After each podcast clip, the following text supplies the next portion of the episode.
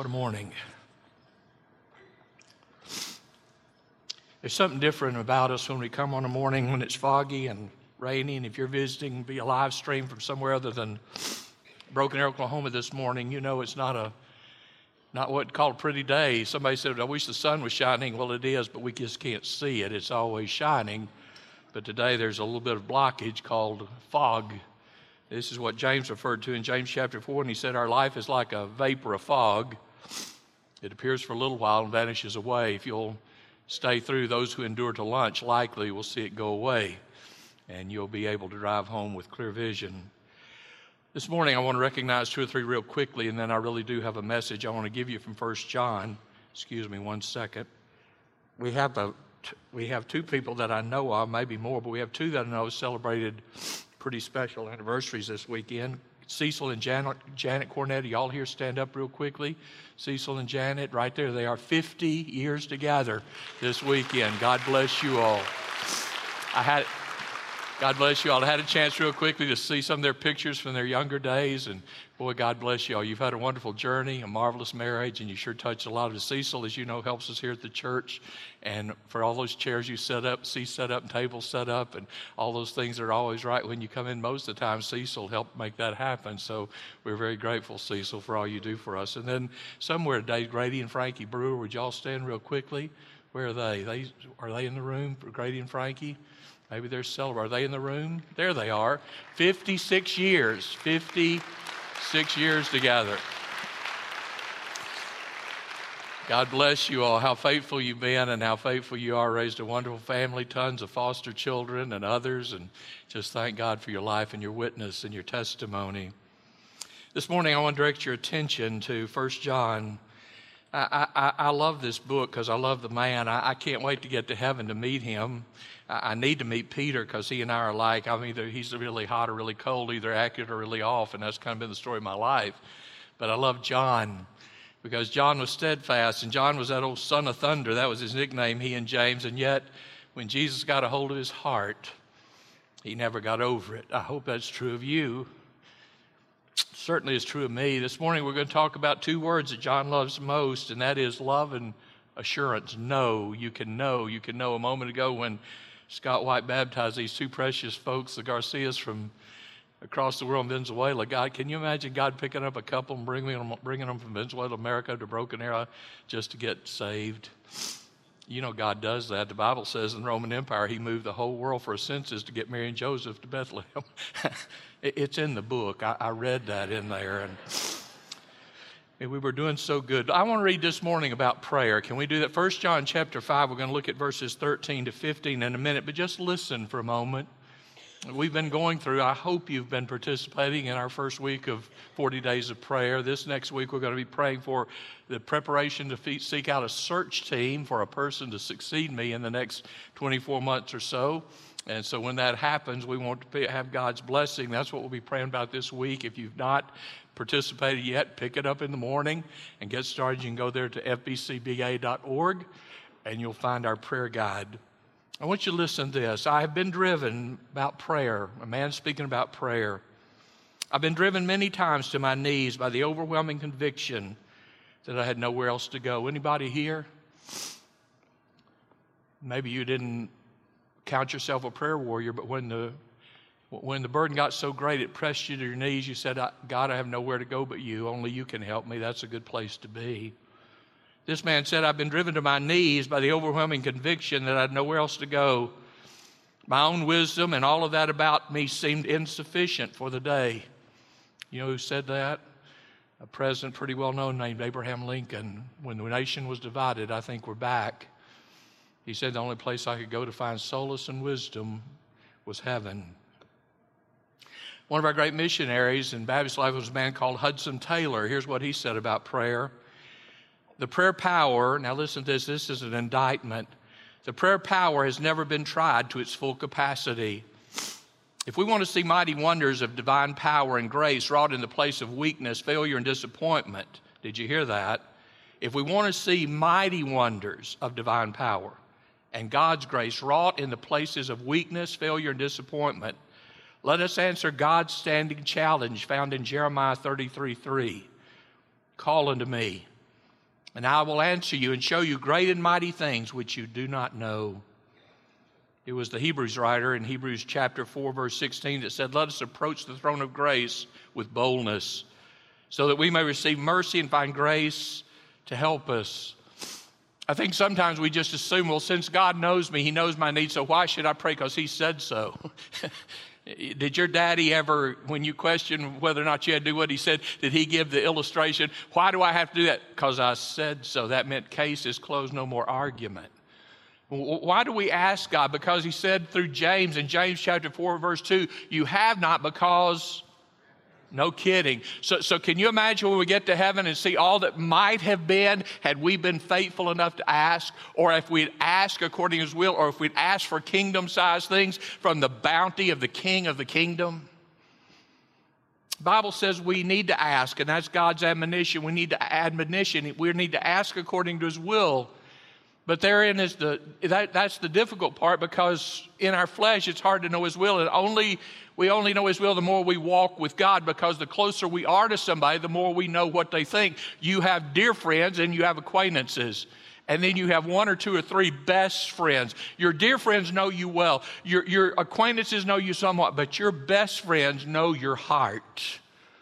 And so when you walk closely with God as truly your dearest friend, you not only know his will, you know his heart, you not only his plan, but you know his person. And when you know the person, it's much easier to bend your will to his will because you say, I know he has what's best for me, even though I cannot understand this present trial. Sometimes we need to be reminded not everybody prays with a pure heart, and I know that shocks you. Sometimes our motives are not pure, and sometimes our reasons for praying are not altogether noble. We sometimes use prayer trying to manipulate God like He's a heavenly rabbit's foot. And we can just rub it anytime we want, or a, a genie's lamp, and say, Now, God, I'm going to follow the formula, and you have to do what I say because I, I, I'm calling on you. Try that with your boss. Try, try that with your senator or your congressman. You, I voted for you. You have to do this. Just, just write him a letter tomorrow and tell him. I know he'll be moved. So we stand in the face of the Almighty as if we're running the show and we don't pray with a pure motive. We, we want to get what we want and we try to spiritualize what we want and make it the will of God. I was reminded of the man who's on the diet. On the diet, maybe I like this one because it reminds me of me.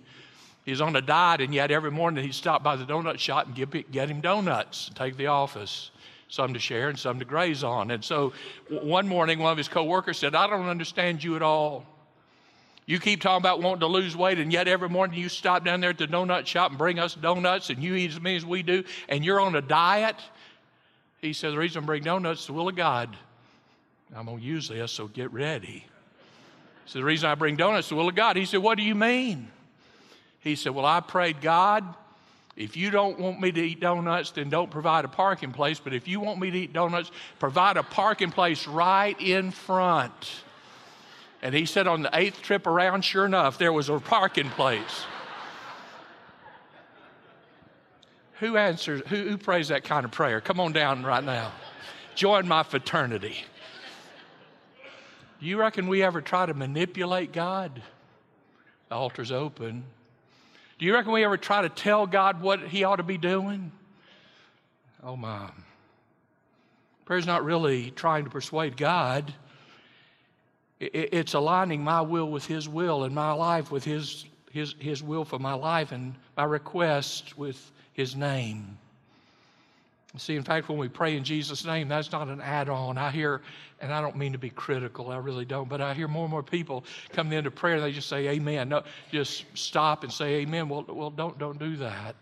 Because in Jesus' name is not a mantra, it's the only access you got. We have no access to Him but in Jesus' name. But secondly, when you pray and you say, Father, we ask this in the name of Jesus. What we're saying is we believe these requests are so kingdom focused, so kingdom worthy, so, so, so God ordained. These are the very things Jesus put on our heart to pray, and we're in agreement with your Holy Spirit, and we believe Jesus is in agreement with these requests, and He's our high priest. And so we're coming to you in requests that we believe are kingdom blessed and God ordained. And in the name of Jesus, your Son and our high priest and Savior, we bring bring these into your presence. That's not an add on. We have access to him in no other name, for there is no other name under heaven whereby we can be saved. When we persist on our will, what we're really saying is, God, I, I got a favor before I make this request. Would you please step down from your sovereignty? I, I need about 10 minutes to be king of the universe because I got some things I want to get done and you're kind of a problem. Would you just step down from your sovereignty and let me be sovereign for about 10 minutes? You say, that's the dumbest thing I ever heard. You ever heard you pray? You ever heard me pray? Here's what I want wait a minute, who, who's Lord? Who's King of the kings? Who's Lord of all lords? Who's the sovereign of the universe? And so when I say I want what I want more than what you want, what I'm really saying is, I need you to step aside because really I know better. God help us. We need His power to overwhelm us. I'm sure this isn't true of you, but it sure is true of me from time to time. I get so busy, I I, I get that attitude. I, I, I, can handle this. I don't, I, I don't need your help. I, I got, I've, I've been here before. I, I can do this. If you notice when we do things in our strength, how pitiful it is, and when we do things in His, how odd we are. 1997, October, a man named David Huxley wanted to prove how strong he was. See, he, and he was. I mean, he's a mighty man, great. I'm sure he was still now. He was in 97. And to show his strength, he got a 15 yard steel cable. That in itself ought to give you a clue what he's getting ready to do. He took a steel cable, got it tied around his neck, one of those binders that they bolt that thing down, and the other end of it was to the front front wheels of a 747. And here was his goal. He said, I'm going to pull that baby 100 yards and see how fast I can pull it. Weighed 187 tons. Here's David Huxley on the airport runway. uh, and here's a big 747 and 15 yards of steel cable. And they said, Okay, David, go. Oh, can you imagine? I have a hard time with 10 pounds of potatoes. Do you? Boy, those feet planted and every muscle and sinew pulling. And here he goes, the first stagger step and the second. And in a minute and 22 seconds, he pulled that baby 100 yards. Just say, woohoo! And then they cut on the engine. And how much quicker did he make the second 100 yards as they drug him under the plane? You know how you and I look when we do things in our own strength? I got this, Lord. Ugh. I, no, no, no, I got it, I got it. Uh, no, no, no, no, no, don't intervene. Oh, he said, My power, my power has no boundary or no limit. I can, you can do all things through me if you just ask. What I say? You have not because you ask not. Isn't that embarrassing? So, how do we know how, if we are supposed to pray according to the will of God? Let, us see what John said in 1 John, because that's really the text. Let, us see what he said here. 1 John chapter 5, let's begin in verse 13, because he's really interested in us having confidence in our faith. 1 John chapter 5, verse 13, I've written these things to you, meaning the gospel and this letter. I've written the things I've written, I wrote for one purpose. I've written these things to you who believe in the name of the Son of God so that you may know you have eternal life. So, this premise, remember, chapters and verses came later. So, this is one continuous thought. He said, First of all, I want you to know that you have life because you know Jesus. You know the name of the Son of God and believe in Him so that you know you have life. In verse 14, now this is the confidence. So, on the one hand, he says, Save, save, you know this thing, blessed assurance if you know the Son of God and believe in Him, you're saved. But then he says, now this is the assurance, this is the confidence that we have before Him. Whenever we ask anything according to His will, He hears us. Now, now there's, the, there's, the, there's the phrase that trips us up. Well, really, two, because we don't always ask. So, number one, you got to ask. It says whenever we ask, so we're commanded or encouraged to ask God for things. Whenever we ask anything, and here it is, according to His will, he hears us. And then verse 15, here's that knowledge again, confidence. And if we know he hears us, whatever we ask, we know that we have what we've asked him for. So the key phrase must be according to his will. I pulled up a study on a website called Bible.org, and it's got a study on the will of God. And It lists six aspects of the will of God. I'm going to hit five of them because to me, six and one of the others sound redundant. But, but first of all, it says there's the decreed will of God. That's that will of God that will not change. Thus saith the Lord, and it's absolutely in stone. It's in stone forever, and He does not change. That absolute will of God is I'll save all who believe in the name of Jesus. Uh, the absolute truth is all who do not are going to spend forever without God. That does not change. That's God's decreed will. Secondly, there's what we call God's perceptive will. That means God has decreed things, but there's things He's given us that are precepts and principles and truths in His Word and when we see those precepts and truths, we begin to understand this is God's will for me. I perceive and understand because I've studied His Scripture. Here's what God would have me do. They're the form of principles given to us through which we understand who God is and what He wants. So there's the, the, the decreed will, and then the perceptive will, and then there's the preferential will, meaning here's what I delight in doing, and here's what breaks my heart, but I'm going to do them. What does that mean? What does God delight in? Honoring the faith of the faithful, raising up the children of God who, are, uh, who, who, give Him glory, be, being, be, being a present to give power to those who are going to glorify His name in what they do for the kingdom. He delights in that. What does God hate to do? Punish. What does God hate to do? Cast sinners into hell. What does He hate to do? Drive men away from Him. Why? I, my desire, He says, that none perish but that all come to life. So he finds no delight in the death of the wicked. He finds joy in the salvation of the saints. He delights in those who do his will. Fourth, there's not only the preferential will and the perceptive will and the creed will, but fourth, there's what we might call God's permissive will. You say, what does that mean? You mean God allows things he really doesn't want to happen? Yes, because the greater good we cannot see now and he glorifies in the future. Can I remind you of Joseph? He was sold by his brothers. Does that sound like something God to design for a family? Now, here's what I want you to do. I did it for Joseph, so of y'all pick one of your siblings and ship them off. That's God's will. You say, no, it's in Scripture. Must be true. No. God allowed it because he had to get Joseph down to Egypt. Why? Because a great famine was coming and he wanted to take care of his people and he wanted to take care of the nations. And so he took a boy as a teenager and put him in Egypt. By the way, he was 17 when Potiphar's wife said, I want you.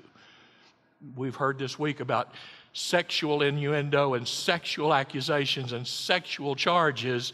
Can I remind you, Joseph got charged too.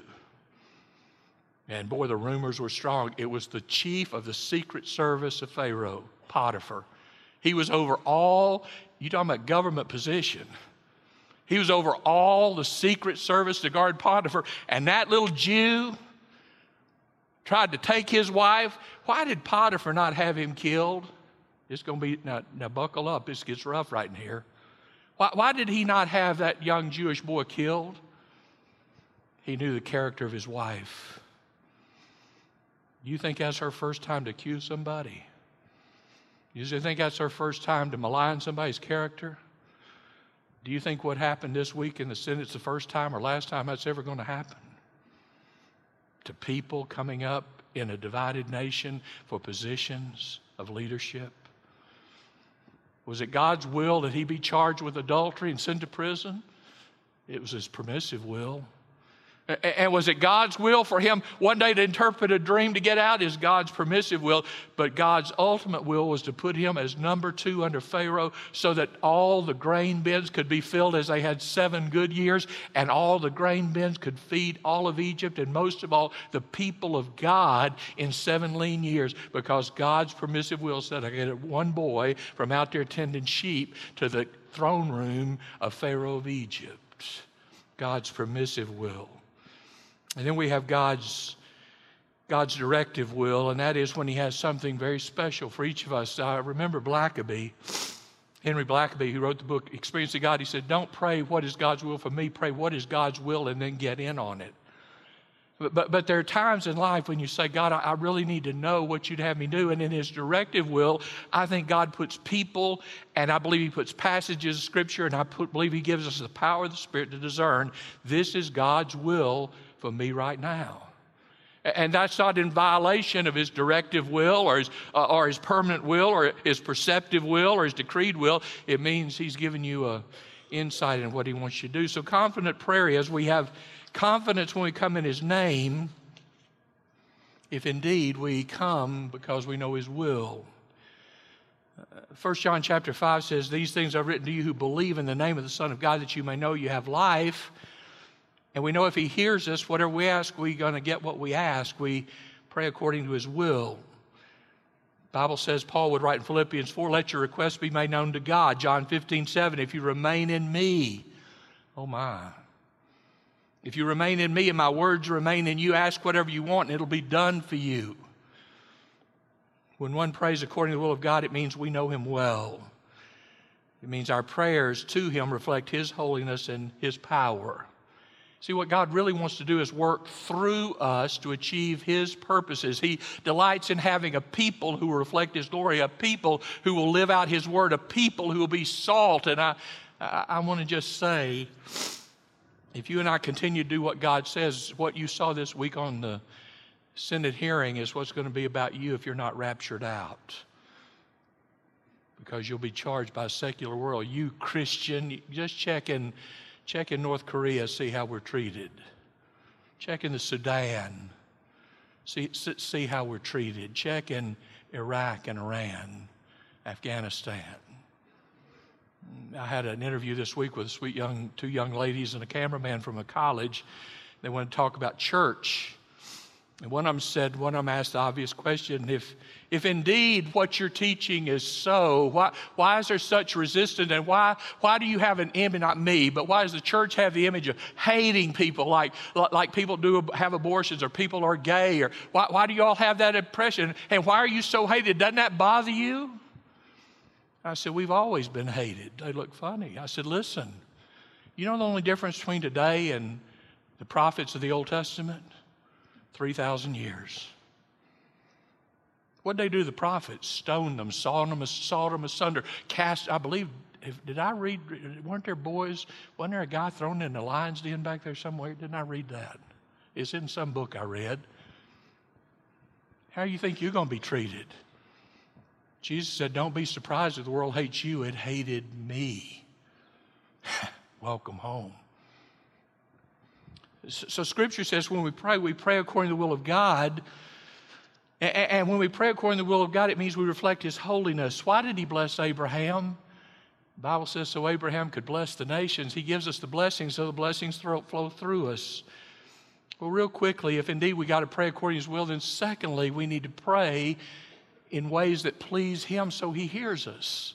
Now, now, this is a bad illustration, best one I got. You love your children and you love your grands, but sometimes the way they ask, you say, Whoa, I'm not, I won't, whoa, I'm not answering that one. Illustration. May I please have a cookie? Well, unless it's supper time or just absolutely here. Or better yet, here's the jar. You, can, you may have two, eh, three. Do I hear four? So, so, so what you offer is based on their spirit, you honor their request. Option two I want a cookie and I want it right now. Oh, sure, have the whole jar, right? Why are y'all looking perplexed? Because the manner in which I asked was not fitting with the dignity of the authority from which I'm making the request. If I come before God in something less than holiness and righteousness to manipulate him to bend to my will, I totally misunderstand who he is. But if I come in reverence of who he is and pray in a way that's pleasing to him, he hears me and answers. Very quickly now, I don't know if you want to write in your Bible or not, but if so, I'm going to give you four or five, actually, I think they're eight, and I'm going to move through them quickly because this is really a teaching message. This isn't one where we tell a parable and get the, get the parallel. What are the biblical precepts? What are the precepts that let me know I really am best I know praying according to the will of God? Number one, prayer should always be anchored. Prayer should always be anchored in the Word of God. What, what does that mean? Prayer should always be anchored in the Word of God. If He's done it before, then we can pray and ask Him to do it again. He may say no this time. How many of you know somebody God healed and somebody that's prayed the prayer and God took them home? So he's not honor bound because his perfect will is to honor himself in both situations. I've known people that were healed and said, I've spent the rest of my life glorifying God. I've known people that died and their family said, Do you know he was faithful to the end? And the one thing he said to us is, Let me tell you the things God taught me through this time of difficulty. Was God glorified in both? Yes. Did he say yes in the same way to both? No. So, so when we pray, we pray according to the Word of God. John 15, listen to this. If you remain in me, and my words remain in you. Can ask whatever you wish, it'll be given. If our hearts don't condemn us, he said in John chapter 3, if our hearts don't condemn us, we have confidence before God. I like that word confidence in Greek. You know what it means? Freedom of speech. Now, I may not get this right because I wasn't in the military, but it's something like this. So if it's not right, just smile and say, bless his heart, he doesn't know better. But, but uh, in military, I understand that if you're a lower ranking officer and you're standing before a high rank, higher ranking officer and something he said, you feel like he just doesn't have all the truth or all the story, you have the right to ask this question. And I may not say it right, but I think this is a true statement. You can say, Sir, may I have permission to speak? What have you just done? I recognize you can tell me no. Do you recognize that when you go to a sovereign? I, I recognize you're, you're higher than me. Do you recognize that when you pray? I, I recognize that you are the ones going to make the decision. Do you recognize that when you pray? And I recognize you can deny my request and say, No, you may not speak. But I have so much to say, I know what's on your heart. So, even in the military, before you speak your mind, you have to ask permission. Before we go into his presence, do we pause long enough to stop and think who we're talking to? My daddy, when I'd get a real sharp tongue and I was capable, my daddy would stop me and say, Wait just a minute, son, do you know who you're talking to? he wasn't wondering if I had amnesia. He said, Do you want to live tonight or you'd like to die right now? It was instant conviction. Do you know who you're talking to? Do you pause long enough before you enter his presence to realize I'm getting ready to talk to the sovereign God of the ages? Maybe I ought to collect my thoughts and gather my wits about me and be very sure how I want to enter his presence. So, so second principle is we, we have to be in a right relationship with God and our fellow man. John chapter 9, you remember is the pool of Siloam where Jesus spit in the ground, made mud, and put on the man's eyes, told him to go wash. I think it's interesting, following the healing, there was all kinds of questions, and even, even following his healing, there's a John chapter 9, verse 31 makes this statement. We know that God does not listen to sinners. Now, hear me, that please, please I don't, again, I'm, I'm capable of being ugly. I'm just telling what God said.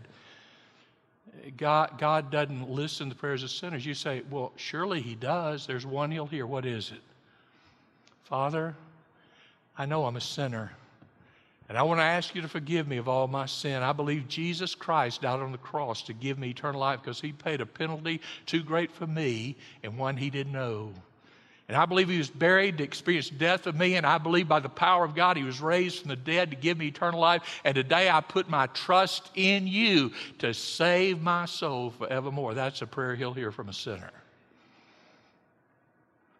But what other prayers does he hear? None any more than when a child on our street says, uh, Nick, would you do this for me? I'd like to start living at your house and wearing your clothes and uh, uh wearing clothes that you buy for me, and, and I want you to buy me a bed to pillow. I, I'd say, You need to go talk to your mama. You've confused me with somebody. Scripture says we have to be in accord with God and with our fellow man. Why are our prayers often not heard? Because we're living in flagrant sin with no sense of shame. Isaiah 59 2 says, Your iniquities have separated you from God, your sins have hidden his face from you. He will not hear you. Thirdly, principle of prayers, we must pray without doubt. Isn't that hard? Sometimes I've heard other groups, Southern Baptists, say, "You, you Baptists throw that if it's in your will, if it's your will, you throw that in there so that you don't have to really believe." No, wrong again. I may not fully discern the will of God. And so when I pray, I don't want to pray in pomposity that I understand the full mind of God. I pray, Lord, best I know, this is what you prompted me to pray in this moment for this situation. But even the Son of God prayed, Not my will, but thine be done. Was he trying to show doubt or affirmation of the power of the Almighty? When we pray, we have to pray without doubting. James chapter 1, verse 6 when you ask, you have to believe and not doubt, because the one who doubts is like a wave of the sea, blown and tossed by the wind. That person should not expect to receive anything. Anybody here want to give a testimony that your prayer life is in shambles? That person should not expect to get anything because that person's double minded and unstable in everything they do. Fourth, very quickly, when we pray, we have to pray in agreement with God's will. Matthew chapter 18, I tell you that two of you on earth, Matthew 18, 19, if two of you on earth agree about anything, what? That, that's a strange verse. If two, if two of you agree on anything, you ever tried to get two Baptists together to agree? Well, one of you has. I can tell that. I heard the laughter. See, if, if you, if you, if we, can I start over? In the book of, in the book of Acts, even Dr. Luke was shocked. In Acts, in Acts chapter 2, verse 1, he was shocked. He said, You won't believe this. But those disciples on the morning of Pentecost were all together in one place and they were in one accord. Do, do you not hear the of that? That bunch of birds had fussed about everything, groaned about everything, told Jesus what he ought to do. Peter said, You ought not to be a dying Messiah. Get behind me, Satan. James We want to sit on the right and left hand. It's not mine to give. Thomas in the resurrection, I don't even believe he's alive. Don't give me that. Do you know those birds in 40 days of prayer and 10, uh, 40 days of Jesus appearing after the resurrection and 10 days of prayer? Suddenly they were in one accord. Took them 50 days. We're only going to pray 40, but I'm praying for a miracle. Bible says when we pray, we have to be in one accord. It says if any of you, if two of you agree. So God's expectation is not huge. He said, I'd spare Sodom if there were 10 righteous. If two of you would agree on earth about anything they ask for, it'll be done by my Father. For where two or three gather, I'm with you. Verse five, uh, number five principle, very quickly. We have to pray with the right motives. This is painful. We have to pray with the right motives. The book of James says, You desire to have, but you don't get it. You do not have because you do not ask God. And when you ask, you don't receive it because you ask with a wrong motive. What's the motive, James? That you may spend what you get on your pleasures. Years ago, when health and wealth was at its peak, the question went out Would Jesus wear a Rolex? Is that even worthy of asking? For a man who said, I don't have, says foxes have holes and birds have nests. I don't even have a place to lay down my head. Would Jesus wear a Rolex? That almost sounds like blasphemy, doesn't it? When you pray, you have to pray with the right motive. That means our prayers are for things that too often are for things that are temporal. What when that happens, we have no interest in God's future glory or his eternal his eternal will. And then I've already talked about we have to pray when we pray in Jesus' name. John 14, whatever you ask in my name. John 15, you did not choose me, I chose you. Uh, so whatever you ask in my name, the Father will give you. John 16, in that day you will ask in my name, and over and over and over. And then we have to pray in faith, believing. Matthew 21 says, if you believe, you'll receive whatever you ask. If you believe, we have to pray believing. And then very, very quickly, Scripture says when we pray, we have to believe that things, the things we're asking are things that are on God's heart, and He really wants them done.